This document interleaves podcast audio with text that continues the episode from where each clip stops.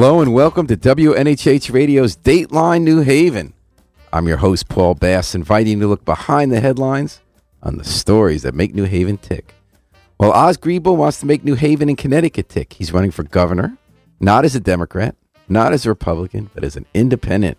And he's here in the WNHH studio to tell us about that, along with his running mate, Monty Frank. And a special thanks to Yale New Haven Hospital for providing support for today's program. Welcome, gentlemen. Thank you for coming down to New Haven. You're welcome. A pleasure to be here. How how often? And if you want to move the mic this way, Oz, you're welcome to. However you want to look, if you want to go face to face. All right. But so uh, so how how often you guys in New Haven? You've been here uh, time to time. You familiar with the joint? You got any favorite spots? You want to take that one Sure, first? I, I've been in New Haven for a long time. Because you're an Um, attorney, right? So do you go in court here or what? I go to court. I went to high school nearby and uh, grew up on Sally's Pizza. So oh, you did. I, Okay. I beat. So you're a Sally's guy. I, I'm a Sally's guy. Okay, so Although I now- kind of, you know, I now hit them all. Um, but uh, So you just solidified a minority of votes in New Haven, but not a plurality. and you got a few enemies now, but that's okay. Maybe you'll win them back before the hour is over. Monty, where'd you go to school?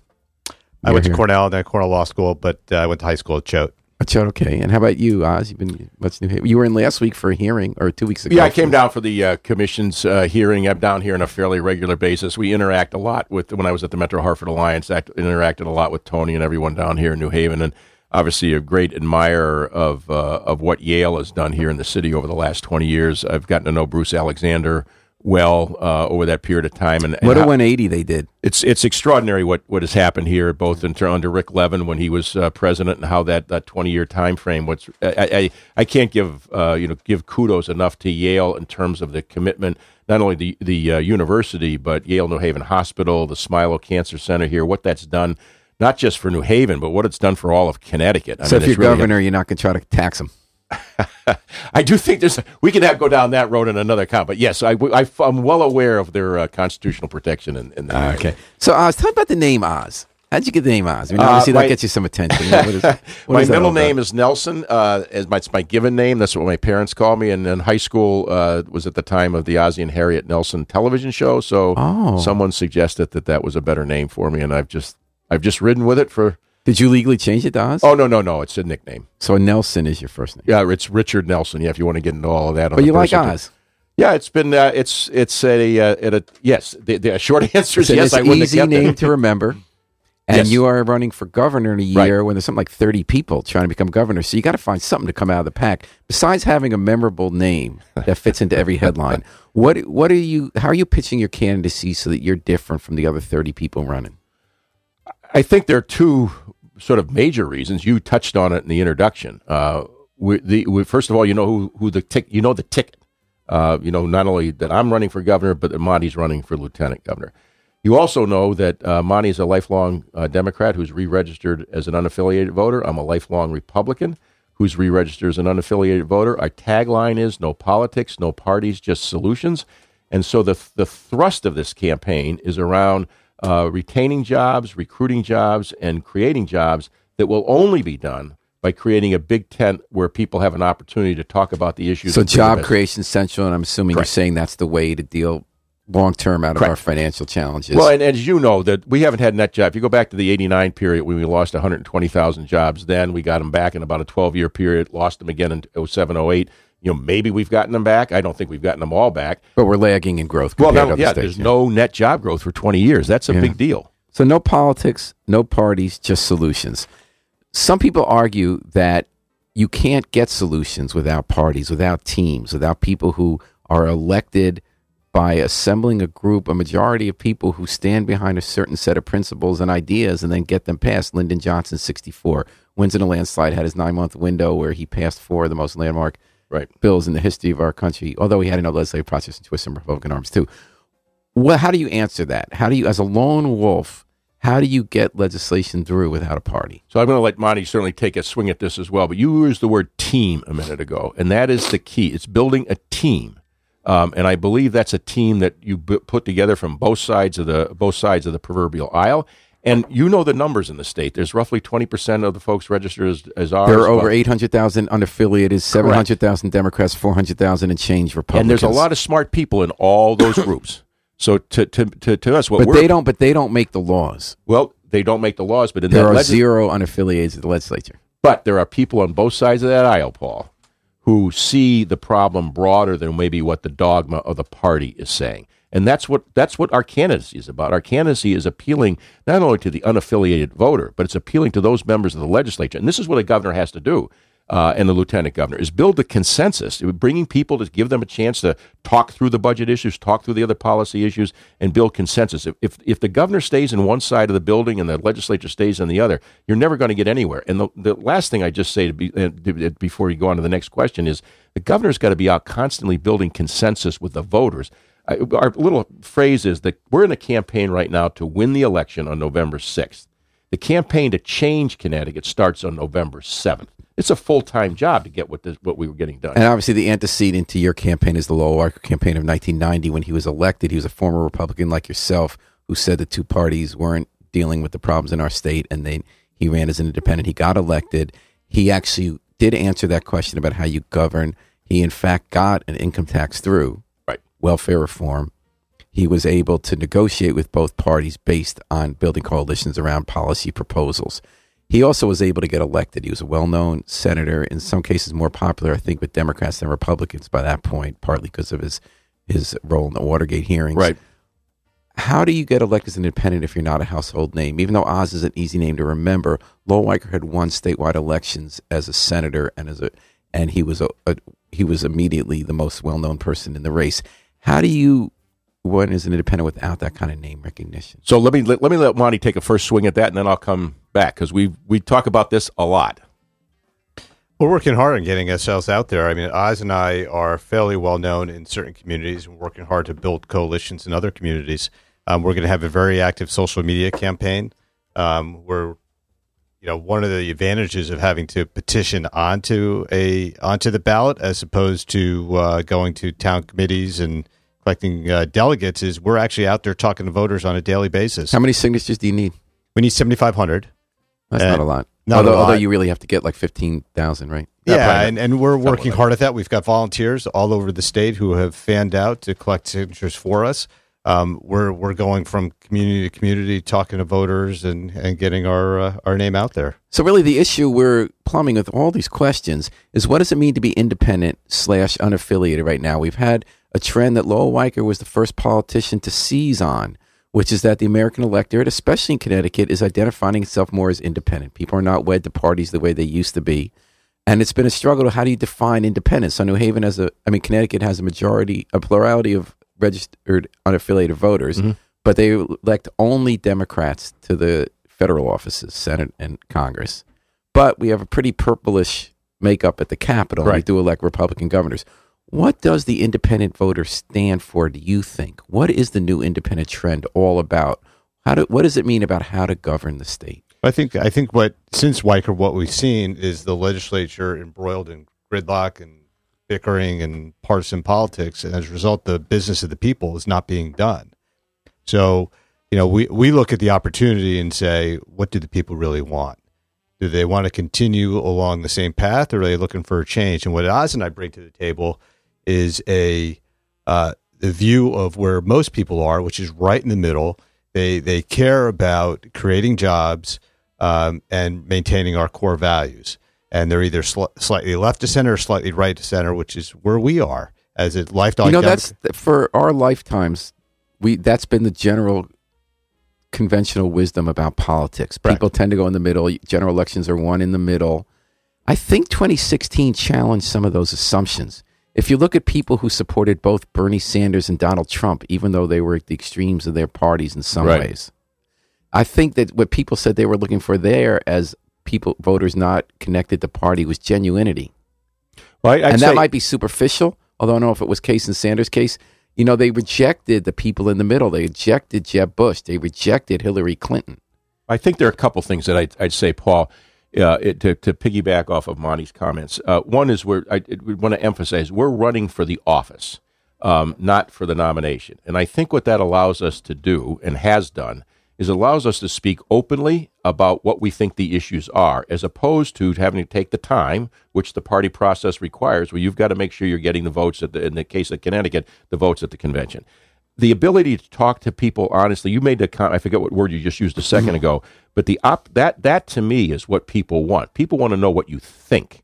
Um, and, and and that you're not necessarily catering to some kind of polling number or catering to that. I do believe, you know, whether what, what, however you feel about uh, about the president, however you feel about Bernie Sanders, you made the point. I think people believed what they that what they were saying is what they meant. And I can tell you, I think that's the greatest advantage we have when we're sitting in small groups of people or large groups of people or having these kind of interviews.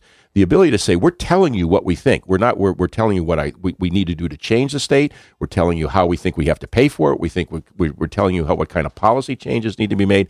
And that's a I think a very different approach. And that's where I think the comment I made earlier that there, people are looking for that kind of, of you. I think you used the word authenticity. I think people are looking for tell us what you think and what you're going to do, not try to find out what some poll number is telling you to, what you should say. And we're finding out what Oz Griebel and Monty Frank, the independent ticket running for governor in Connecticut, think here on Dateline New Haven and WNHH, your home for community radio at 103.5 FM, live streamed at newhavenindependent.org. So getting to specific issues and watching how the system may have failed to deal with in the past and how an independent can deal with them. Monty Frank, you have lived personally one of the biggest issues in our state. You had a personal connection to the Newtown School massacre. You had two children who went to school there. Was one of them in school at the time of the massacre? Not not at Sandy Hook. She uh, was about a year and a half out of Sandy Hook. She was in the five six school. And I believe, if I'm not mistaken, you had been an attorney for the Board of Ed there. You are now very active in a Newtown group. Newtown Alliance is it called for Well, gun I, I represent the uh, I represent the town of Newtown. Um, I was on the board of the Newtown Action Alliance. I'm no longer, um, and I founded Team 26, which does the annual uh, ride from Sandy Hook to Washington to right, raise you're an avid bicyclist. I am. I, I raced uh, on the U.S. team over in Oh. Israel this past summer in the Wow. uh, World Maccabiah Games. Came back with uh, some hardware, which I'm which I'm proud about. And uh, uh, but gun gun violence is an issue that uh, you know we need to continue to to fight. Um, And here you have Oz Griebel, who historically was a Republican, running with a running mate who was a Democrat who is for gun control, which is a third rail for Republican candidates. I'm for gun violence prevention. So does that mean you're not for gun control? Well, I, I, I don't particularly like the term gun control because I think it has a connotation to it that uh, I don't agree with. It, it's it's it's developing broad strategies what to reduce gun violence. Well, I'm not control? looking to control guns. I'm not looking to take away guns. I'm not a gun grabber. Um, I believe in the Wait, isn't second. that isn't that a cheap comment, gun grabber? Isn't that just used by people on the NRA for anyone who wants to have any restrictions about who can get a gun? Well, that's what that's what they say, but that's not who I am. It, it's about reasonable restrictions in order to reduce um, gun violence in, in, in our country. New Haven, I, I might add, has done an excellent job um, in order to reduce gun gun violence uh, here. Um, your Project Longevity, which uh, has really taken hold in, in the city of New Haven, has, is, is a model for I think for other uh, cities. So, what kind of gun? What did you want the state to do in the face of the Sandy Hook massacre? What did it do, and what should it have done? I, I think the state of Connecticut, uh, in a rare showing of bipartisanship, uh, came to terms on a set of gun laws that have proven to reduce gun violence in this state. Um, I, I I wish that other states um, across the country have and the federal government acted similarly. Some states have, but not all. And, and I I think it's the role of the governor and the lieutenant governor to go to the other states and the other federal and the federal Hmm. government and say, this is what we did in Connecticut.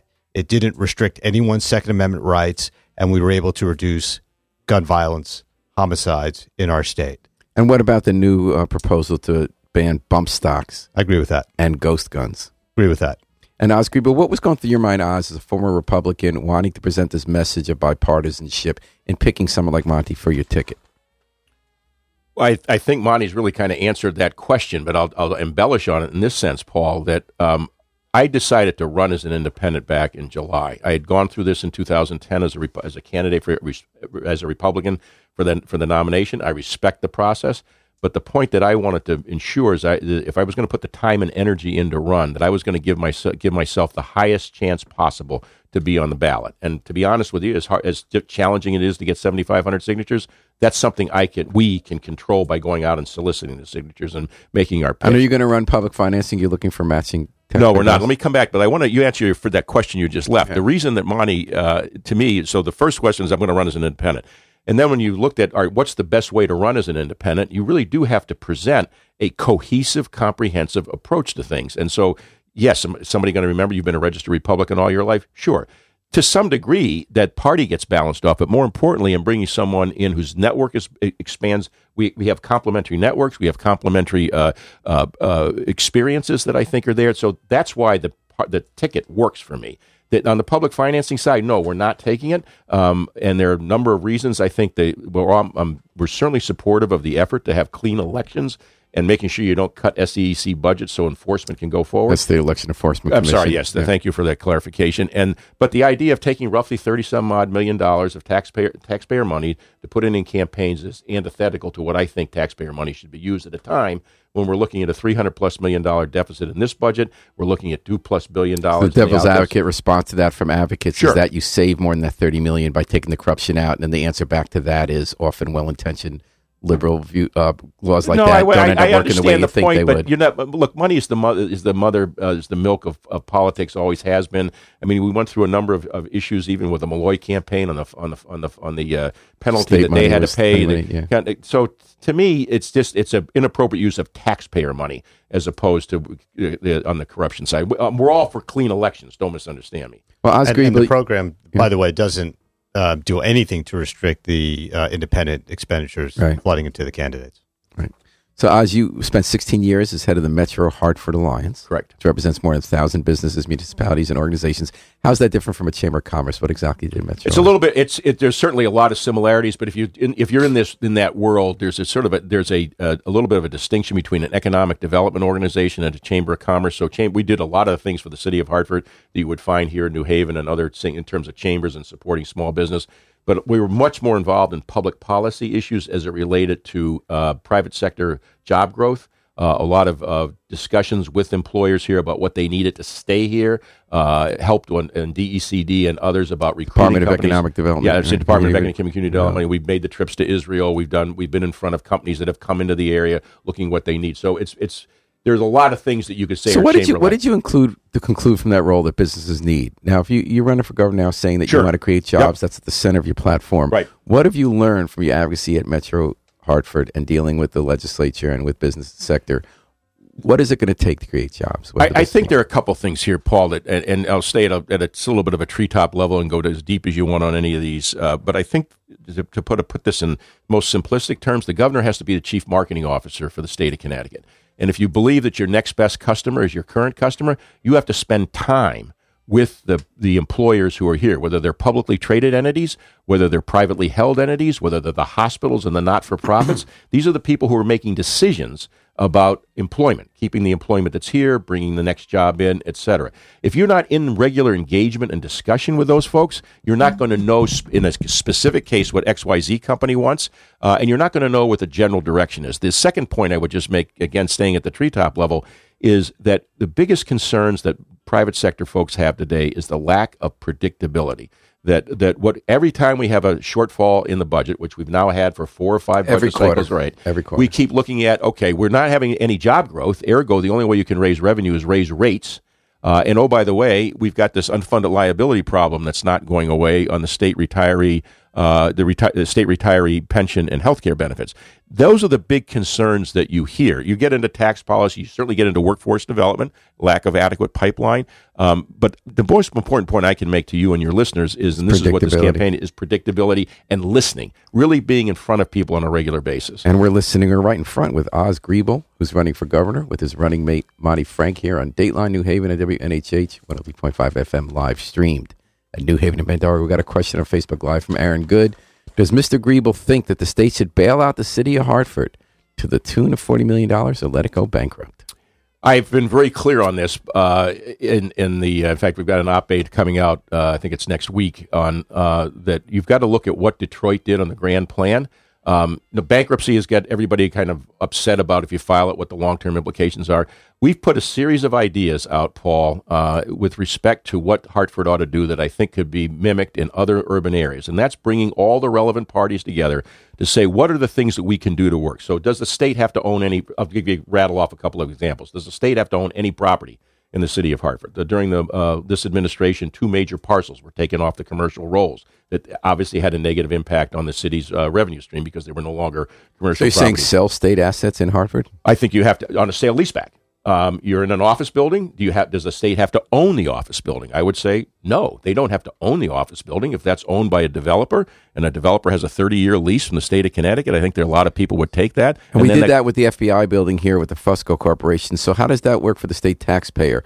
Will that will those taxes that now have to be paid on that building get factored into the rent so that Sure, you'd have to, sure you'd have to factor so you're so you're willing to pay higher rents for Well, pay more for state offices? I don't to- necessarily think you're paying higher rent um, well, someone it has to come from somewhere Sure. to pay for the new tax revenue that's going to be charged. because it's going to be commercially zoned Yeah. property. But I mean that the state does have some flexibility to negotiate. They don't have to accept whatever that is in. I, my my point So maybe the profit margin will be if you- lower than it would on another. If you building. don't have the my point, Paul, is if you don't have the discussion, you're not changing. That was an interesting idea. Uh, So you're and that's, sale that's something that has to of be state has to, has to has to be looked at. that's a very interesting idea. In the city of Hartford, you probably don't know. There's people in New Haven wouldn't know this. It's the only city that doesn't assess residential property at 70%.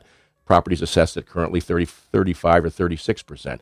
That's got to be moved up over a five year period. The goal in Hartford is to drive the mill rate down. So the question that your, your listener is asking is even if this plan goes forward, that that's been proposed in terms of providing some additional cash, $20 million, $22 million that would come in Plus another loan plus the bond plus the bond guarantees, you're not going to have any impact on the mill rate. The mill rate's at 75. and that's the structural situation. Correct. That and that's why that we're the, with the these- l- percentage in the cities of, of taxes and property. New Haven is 54%. Correct. The state says you can't tax it, and we had promised to give you 70% of the money back in payments in lieu of Correct. taxes. We Which really is- give you 30 or 40%. yeah, and it's going to continue. It's going to continue to go down based on what we're seeing in the in the in the in the projections. so your idea of a sale leaseback where you'd have private ownership, this is really interesting. I never heard this before. Um, is that sort of a backdoor way of fully funding pilots? since we're not fully funding I, pilot? I think you know. The, the, so why not I- just fully fund pilot? Well, to me, the, the the idea is you're then having you're having the leaders in the city take the lead as opposed to somebody at the state level doing. And and I will just say that you know the old prediction about you you, you predict the weather tomorrow, just predict whatever the weather is today. I I happen to believe that with respect to pilot. I don't see how you're ever going to change pilot uh, in that sense. So to me, making struct true structural change. So that a lawmaker, one, one year, the lawmakers, if they're facing a deficit, can't Correct. just rate it, correct, build it in. Correct. That's a really interesting idea. And- Did you, and- did you come and- up with that, or have you seen that other places? Well, it's a set. We took that from Detroit. What Detroit did when they filed for bankruptcy, they put together a grand plan. Mm-hmm. Private sector investors were that private uh, private payers were there. The residents were there. Uh, the, uh, the the state was there. That that's the that's the so kind what's of thing in it for the private company that wants to be? Since they're going to have to negotiate a cheap, somewhat cheaper lease, so the taxpayers aren't fleeced. Is what's in it for the developer of the private building to make money own being the landlord, but not as much money as they might make on another building? I, say, let me put it this way: if you can get the mill, uh, uh, if you can get the mill rate from seventy five down to fifty, everybody's going to make a lot of money. You're Mm-hmm. going to get more private sector investment to come in. The goal for Hartford and for all these cities is to get more private sector, unsubsidized private sector investment in. And in Hartford, if that mill rate doesn't come down, and the kinds of ideas I'm talking about, we believe would drive the mill rate down over a relatively short period of time, where everybody benefits. Aaron, city. good. Thank you for that question. That was really interesting. Uh, the- um, let me ask in general about the state financial situation because that's obviously the big Right. elephant right now. What uh, what would you do long term to deal with our pension liability and in terms of these uh, the unpredictability of our revenue stream with the high um, reliance on the income tax and on Fairfield County high earners? Well, I, I think a couple things that Monty and I have talked about. One is I'll repeat what I said earlier about the governor being the chief marketing officer of the state. You have to be in the room with the private sector. If the private sector doesn't feel they're being listened to and that their issues aren't being addressed, you're not going to get. Well, you've been in that room for 16 years, so what have you heard? what I said to you earlier about Okay. the predictability and what. So I just I just try to give you a contextual. So how do we get the predictability? So, so one of the things that at the uh, fi- the Commission on Fiscal Sustainability and Economic Growth, it's being led by Bob Patricelli and and Jim Smith, and that Bruce Alexander is on. They've had a series of hearings, and one of the at the hearing, no, it wasn't the one here. I think it was one up at the up at, up in Hartford. They brought in a number of folks who do consulting to to uh, to state governments and into to municipalities. And one of the ideas, taking, talking about my sale leaseback concept um, that, that was that was discussed. I don't know whether this will be one of the recommendations. Is taking about looking at securitizing all the state-owned property, excluding the state parks, excluding the state capitol building and others. So all the building, office buildings, uh, buildings that are used for for storage purposes. Could you take those and securitize that and and sell those to an investor? Um, the idea would be is assuming that generated a meaningful amount of money that was been sort of kicked around, that money potentially could go into the pension to the unfunded pension liability. So get some cash up front, but what do we pay for 10 years down the line? No, you t- you're selling. You're sell. You're in effect. You're selling the property. So you'd have to go back and figure out what you'd have to rent. You'd have to go through all that analysis. But in exchange for that, you would want to have some significant change in the work rules associated with the union. So there was more opportunity to privatize uh, some of our agencies. Uh, there's different calculations on those who have pensions uh, in terms of the the uh, overtime not being calculated. I think there's got to be a quid pro quo here where you're demonstrating to the pensioners that their unfunded liability. I've said to a number of people, if you're getting your pension today at 65, how comfortable are you that you're going to get it when you're 85? You, you can't ignore Puerto Rico. You can't ignore Detroit. You can't ignore Central Falls and Rhode Island. There's no matter what the legal obligation is. If we have a shrinking workforce, shrinking uh, uh, uh, number of jobs in the state, there's going to be going to support those it's, pensions. It's, going to be extra. So you, I think you have to look at this in a very structural and a very different way. But in fact, isn't the biggest debt from the long term retirees, not the more recent retirees, right? That's my point about that's why I went through that securitization right, to pay for it. So you'd have the you'd have the liability locked in in exchange for some other fundamental. Now, how changes. do you get those changes in work rules with the unions? You get a lot of talk. There's going to have to be a lot you know, of discussion. You are the eleventh governor candidate to come in here, and every single one talks about this mythical table. I'm the one who'll get them around the table. I mean, Dear Malloy's done that for eight years. He got uh, some concessions. What are you going to do different? I think that you have to you have to leverage a couple couple things, uh, Paul. I think I said this a minute ago. I know I said it in the other interview that we're campaigning now to win on November 6th. The campaign to change Connecticut along the lines of this conversation that Monty and I are having uh, starts on November 7th. So you've got to spend a lot of time with legislators. You've got to spend a lot of time with voters. I've said this, and we've said this in a number of forums. You, this is when we come out and talk to you about the signatures. When we come out and talk to you about getting your vote in November. We're coming back to you because we're going to need your support to provide the kind of political uh, uh, cover for legislators to to take on some of the actions that are going to be very difficult to implement. I don't want to suggest that we that just because we're going to get elected, that's all this stuff's going to fall into place. The work really does begin on November seventh through the inauguration and through that submission of that first budget and beyond to get the support that we'll need. One of the big debates, gentlemen, coming on at the legislatures, you know, this year is whether there'll be some combination of new revenues and cuts or just budget cuts to get through even the latest deficit we have. As you say, every quarter the revenue um, projections end up being false, and we have a lot less money than we thought we. Where do you stand on that? So a lot of Democrats say we need highway tolls, legalize marijuana, that there are revenues we should be getting, that we shouldn't just cut, cut, cut, because in the end it'll be hard to keep businesses here anyway. Aetna left because they didn't, the CEO didn't think it was fun here like New York, and uh, GE left because there was a much better tech infrastructure in and and higher ed infrastructure in Massachusetts. You can't do that without spending some money. Where do you stand on that about revenues? Do you think part of our solution here is new revenues, or is it all just cutting? You want to take a first shot, and then I'll sure. I mean, it it it can't be just cutting. Uh, it's got to be developing new revenue sources. And the problem with what the legislature has done over the last five years or so in cutting is that it's essentially raided um, uh, the Green Bank. It's it's raided the transportation uh, fund so that you know the the investments that we need to make in order to grow jobs and, and develop new revenue sources is being being undermined um, at an exponential rate. So you know that needs to be restored. The transportation before you can really even talk about solutions to funding transportation, you got to talk about ways to secure the the funding.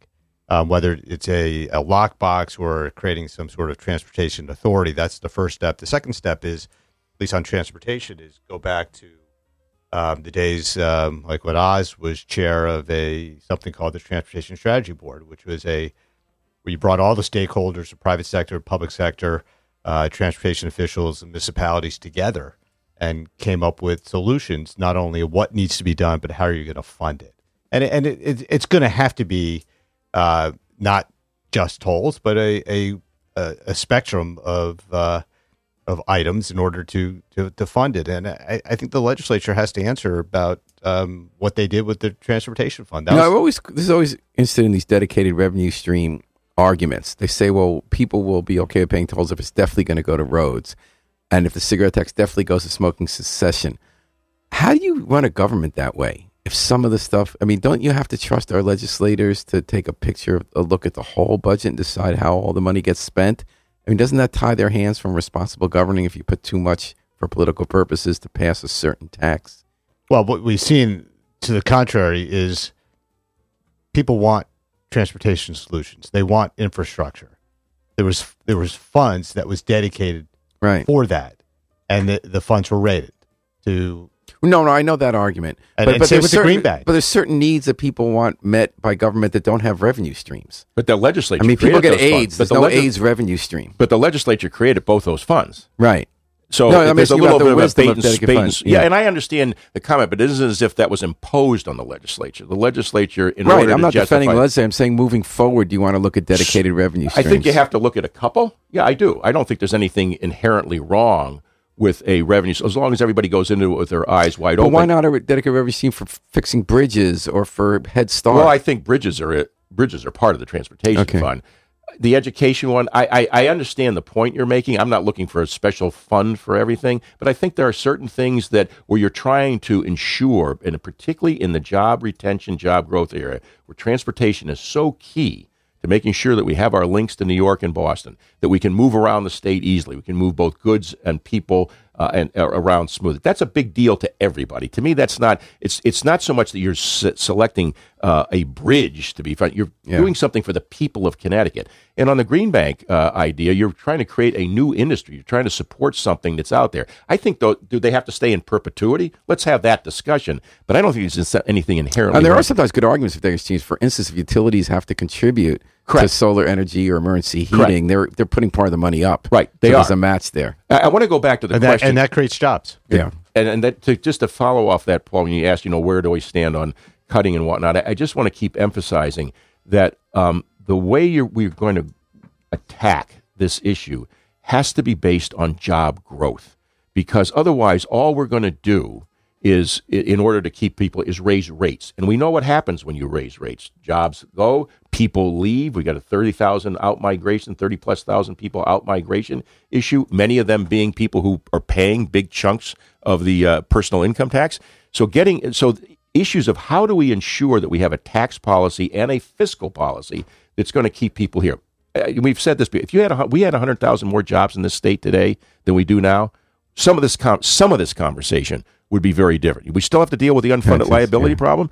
And, and if you want to go back to this, you, you mentioned made the comment about you know why should uh, on the special fund. I'll go back to the personal income tax that was passed in '93 with Weicker, and there was a constitutional amendment in there that said that these funds that there had to be definitions adapted so that the funds any any surplus in any given year would be used for uh, uh, for uh, debt repayment, uh, rainy day fund, or funding the pensions. And when we had a, a series for about three years of about five and a half billion dollars in surplus, only about four billion of that went into those three categories because gov- the governor and the governor Rowland and the legislature passed the quote emergency bills that allowed them to use the uh, that. You, you may recall that the governor sent uh, two times sent fifty dollar rebate checks back to taxpayers. I was one of the folks who sent my checks back to him saying that's not what the surplus should be used for. I got you know a lot of back and forth with him about uh, whether the fact that I didn't I was Oz Griebel didn't need fifty bucks, but the idea is when we do these kind of actions, the governor's responsible for for delivering on the fiduciary uh, promise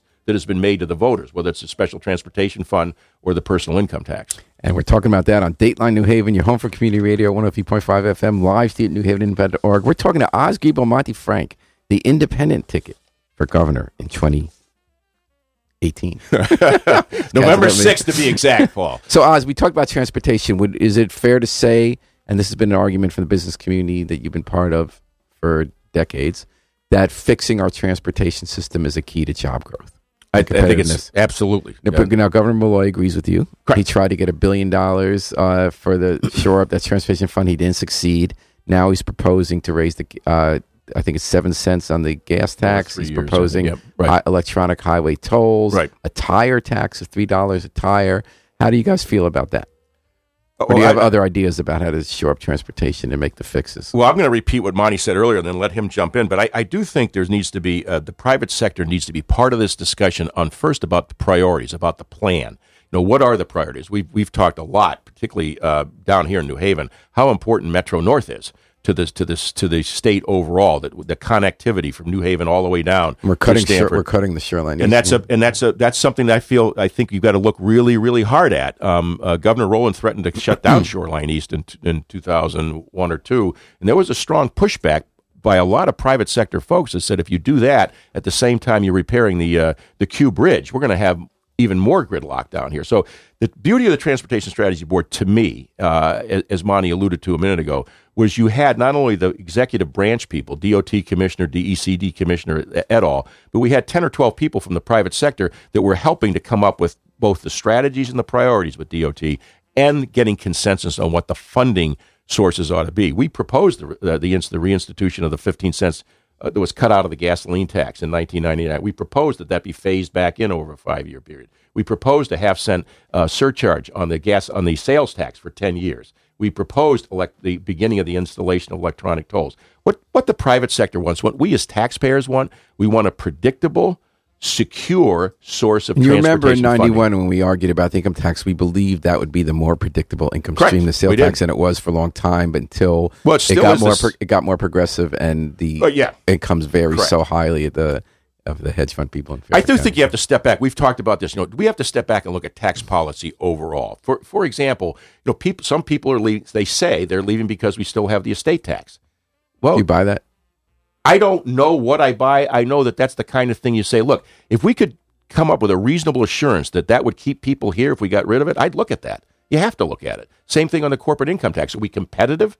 How important is that to the to the to the long term? Those those things have to be looked at through the prism of what's going to retain and recruit and expand jobs here in the state. so of Oz Maine. Greenville, are you still in favor of the electronic tolls Oh, sure. and the grazing the gas tax what about the tire tax that was a new one That's someone I hadn't heard. I haven't even thought about it. Paul, Me either actually how about you I, I, I, just- just, uh, before I turn this over, I just want to be clear that it's not so that I'm in front of in favor of tolls or in favor of increasing the gasoline tax. It's saying we have to invest in transportation. We've got to look at all the sources that are out there. Tolls would take five years to implement, Paul. If everybody said go today, Yeah. you know, it would take five years to implement. So let's not get sucked into the kind of kind of theological argument about tolls. We've got to look at funding for transportation. and how would you spend it what about mass transit versus highways go ahead, Bonnie? I, I, I think you got to look at all of it. Um, you know, we're we've looked carefully at this concept of 30 30 30 30 where you need to be able to that's get from 120 what's that? that's adds up to 120 Well, you need to get from Hartford to New Haven, Oh, New Haven to. Bridgeport, Oh, okay. Bridgeport to Stamford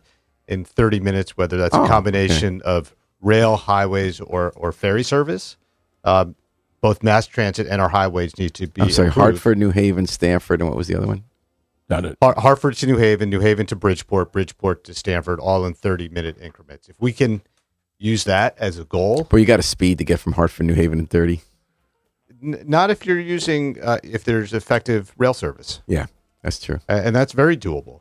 Um, you know, we we think the New Haven to Hartford line uh, going up to And they did expand that. in your favor of that? They, Right. they, they greatly expand that as of March and April. Yes, absolutely.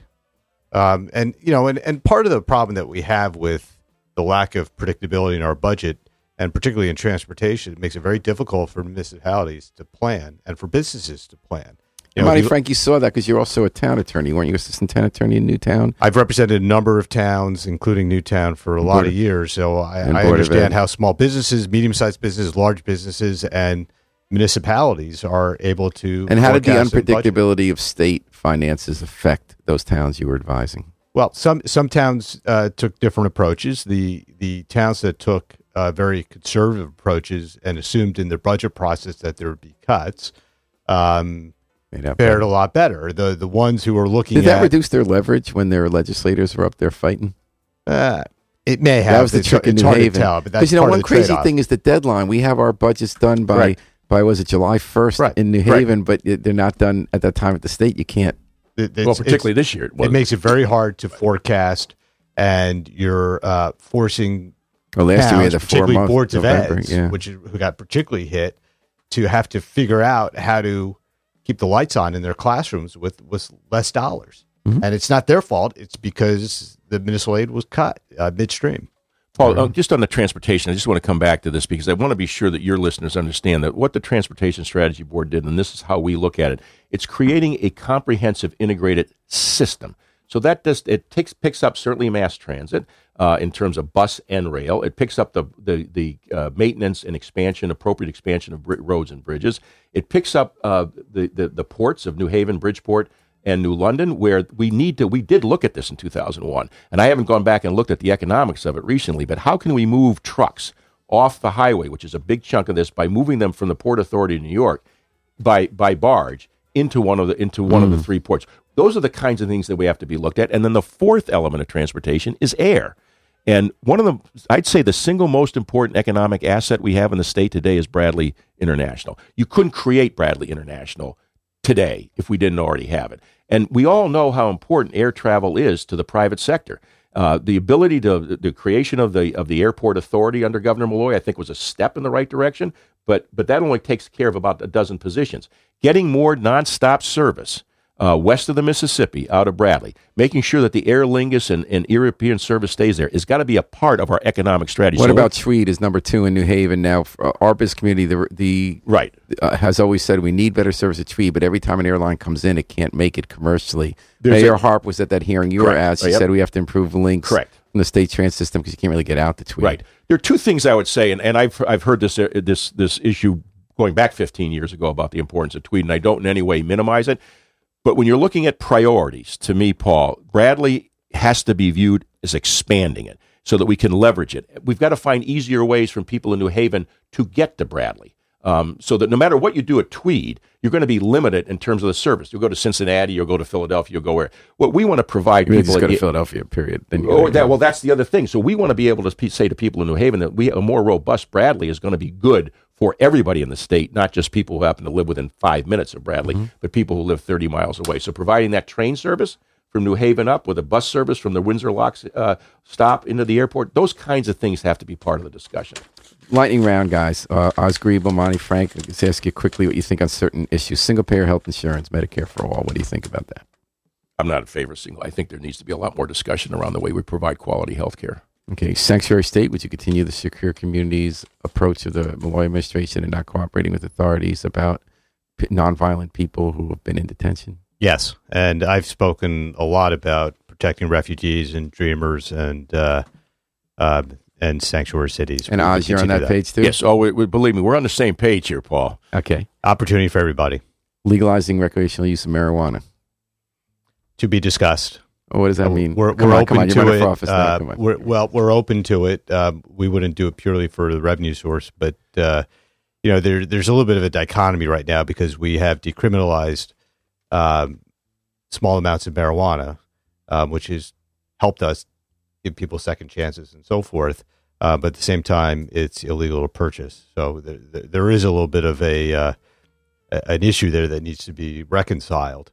Um, we're, we're concerned about the public health issues. You know, a lot of the states that have uh, voted to legalize marijuana, particularly Massachusetts, have now slowed down the process so they can figure out how they're going to deal with the public health issues, and that's so you, and, and, Paul, what I, I, just you made that comment about the special transportation fund, and you know why not have a you know the t- tobacco thing. One of the things I'd want to the revenue. What would trouble me is just okay. We can we can tax it. Therefore, let's do it. I'd want to understand what you do with the resource with the revenues. I mean, should that be then used for more mental health services as opposed to simply let's funding the, the general? I think there's a there are to Monty's point there are some public health issues here that I'd want to understand better, both in terms of how we use the revenue. And just two, two, two last things on that. Um, what we've talked about is using the revenues to fight the opioid crisis, which is something I've worked hard on. Um, and then secondly, we absolutely are in favor of medical marijuana. That wouldn't change. Okay. Minimum wage to $15 an hour? I, I, I, don't want to impose any. I'm not somebody who believes in imposing things in the private sector, but if the laws are going to get passed, it's got to be in a predict some kind of predictable uh, uh, way. So, you like the idea or not? I'm not a big fan. Of, I'm not a fan of minimum of imposing on private sector those kinds of things. So, you wouldn't support a fifteen dollar minimum wage hike? Uh, I would want to. Under, j- j- the short, your lightning round answer is no. But if it's going to be done, I'd want to be part of the discussion about how it was phased in. Okay. We, would like to create an environment so that uh, wages would Go would rise above. in the market right. higher than that. Correct. Um, raising the income tax on marginal rates over a million dollars to seven point five percent. No, no. Okay, and um, and okay, and then so in closing, guys, what if let's think about what are the things you're saying that Oh, Seth Poole writes in the funding should close the deficit and serve the people most in. Thanks for the comment, Seth Poole. Um, what are you saying that labor and traditional Democrats don't want to hear, and what are you saying that the business community and traditional Republicans don't want to hear? What I'll- truth telling I'll I'll take the first, the first part of it. I think anybody who's suggesting that you've got to bring the SEBAC agreement back for discussion, that we've got to have serious discussions within the uh, within the uh, base comp and work rule issues, they've got to be changed to make this to give ourselves greater flexibility on privatization. I'm sure that's not something that's going to run up the Democratic uh, or the minimum wage, or the minimum wage, or single payer health care, or not marginal Yeah, rates. those aren't going to be right. what, what's something Republicans might not like say this isn't for our orthodoxy? Would it be the gun Well, I'll just say, I'll just say for myself and let, let Monty respond to both of these. But um, I yeah, certainly the things that I hear is that you you you know you've you've sold out to the to the to the liberal agenda of which the gun issue is one. And I push back and say that's to be something we said way back at the beginning of this of this interview, Paul. That's not where people are, and we're providing a different view. But we recognize So that when- specifically, what are you saying that a, a business organization or the Republican Party establishment would say we don't agree with you about that? Well, you clearly know tolls. I mean, if you Right. if you say yes for tolls, everybody says, "Well, that's the wrong thing," and, and that's that's the heart of this issue, Paul. Here we are having a debate. You have to, if you're a Democrat, you have to be for tolls, and if you're a Republican, you have to be against tolls. And what we're saying is that's not the question. The question is about a sustainable, predictable fund that's secure. That's what we're communicating. Okay, I want to communicate my thanks that you guys came to New Haven. You came, you did a double round on WNHH with the LeBeau sector in our uh, English language station. So thanks very much to Monty Frank and Oz Griebel. Oz is running as the candidate for governor, and uh, Monty for lieutenant governor as independents. Pleasure. Fellow candidates in this Thanks, Paul. 2018 election. Thanks to Yale Haven Hospital for providing support for today's program. We're going to take it out with the Afro Semitic Experience, performing I Wish I Knew How It Would Feel to Be Free from the group CD A Plea for Peace. Now, we know what it's like to be free. We just got to remember to book our flight. Book your flight with us all day and all night long here at WNHH, New Haven's home for community radio.